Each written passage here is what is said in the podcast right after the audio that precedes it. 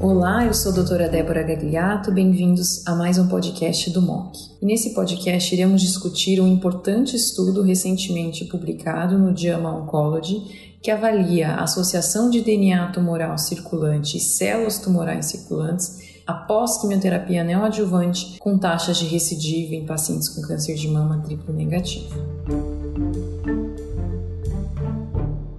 Nós sabemos que uma proporção significativa de pacientes com câncer de mama triplo negativo em estágio inicial são tratados com quimioterapia neoadjuvante. Sabemos também que a não obtenção de resposta patológica completa é um fator de risco importante para recidiva e morte relacionados à doença. No entanto, entre as pacientes que não obtêm resposta patológica completa, busca-se refinar o prognóstico desses pacientes, uma vez que sabe-se que tem pacientes com muito maior risco de recidiva e pacientes com menor risco de recidiva, para buscar implementação ou descalonamento de tratamentos adicionais nessas pacientes. Portanto, esse estudo ele, ele busca determinar se a presença de ctDNA e CTCs, que são as células tumorais circulantes após quimioterapia neoadjuvante em pacientes com câncer de mama triplo negativo em estágio inicial, está independentemente associada à recidiva e aos resultados clínicos obtidos. Essa é uma análise secundária pré-planejada que foi realizada em um estudo usando dados de 196 pacientes do estudo BRE 12158. Esse é um estudo clínico randomizado bastante interessante, multicêntrico, de fase 2, que randomizou pacientes com câncer de mama triplo negativo localizado que fizeram tratamento neoadjuvante e tinham doença residual para receber terapia pós-neoadjuvante com orientação genômica, baseado em alterações moleculares do, do DNA circulante, versus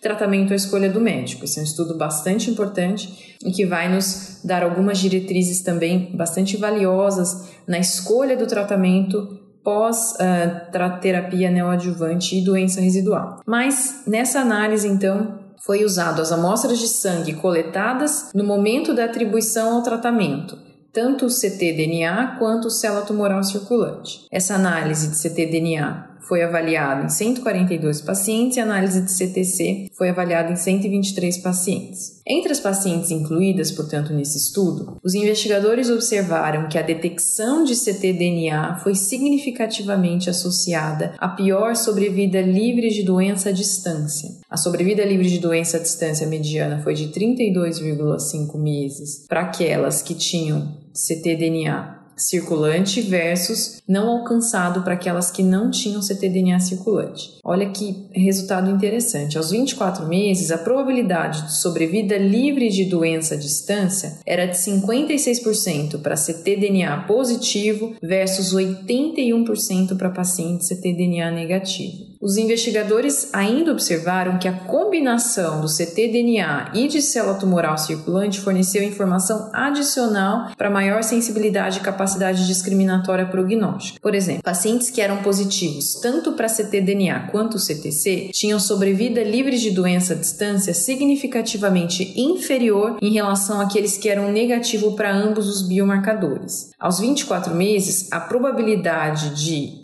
doença à distância de sobrevida livre de doença à distância era de 52% para pacientes com ambos os marcadores positivos, em comparação com 89% para aqueles tanto com ctDNA quanto com CTC negativo. Essas tendências foram observadas semelhantemente para sobrevida livre de doença e sobrevida global. Então, como conclusão, essa análise secundária pré-planejada de um estudo clínico randomizado mostrou que a detecção de DNA tumoral circulante e células tumorais circulantes em pacientes com câncer de mama triplo negativo em estágio inicial que falham em obtenção de resposta patológica completa após quimioterapia neoadjuvante foi independentemente associada à recidiva da doença, o que representa um importante fator de estratificação para futuros ensaios pós-neoadjuvância. Por exemplo, em estratégias de escalonamento naqueles pacientes que possuem ctDNA circulante positivo, e aí vem esses dados desses estudos que nós aguardamos que vão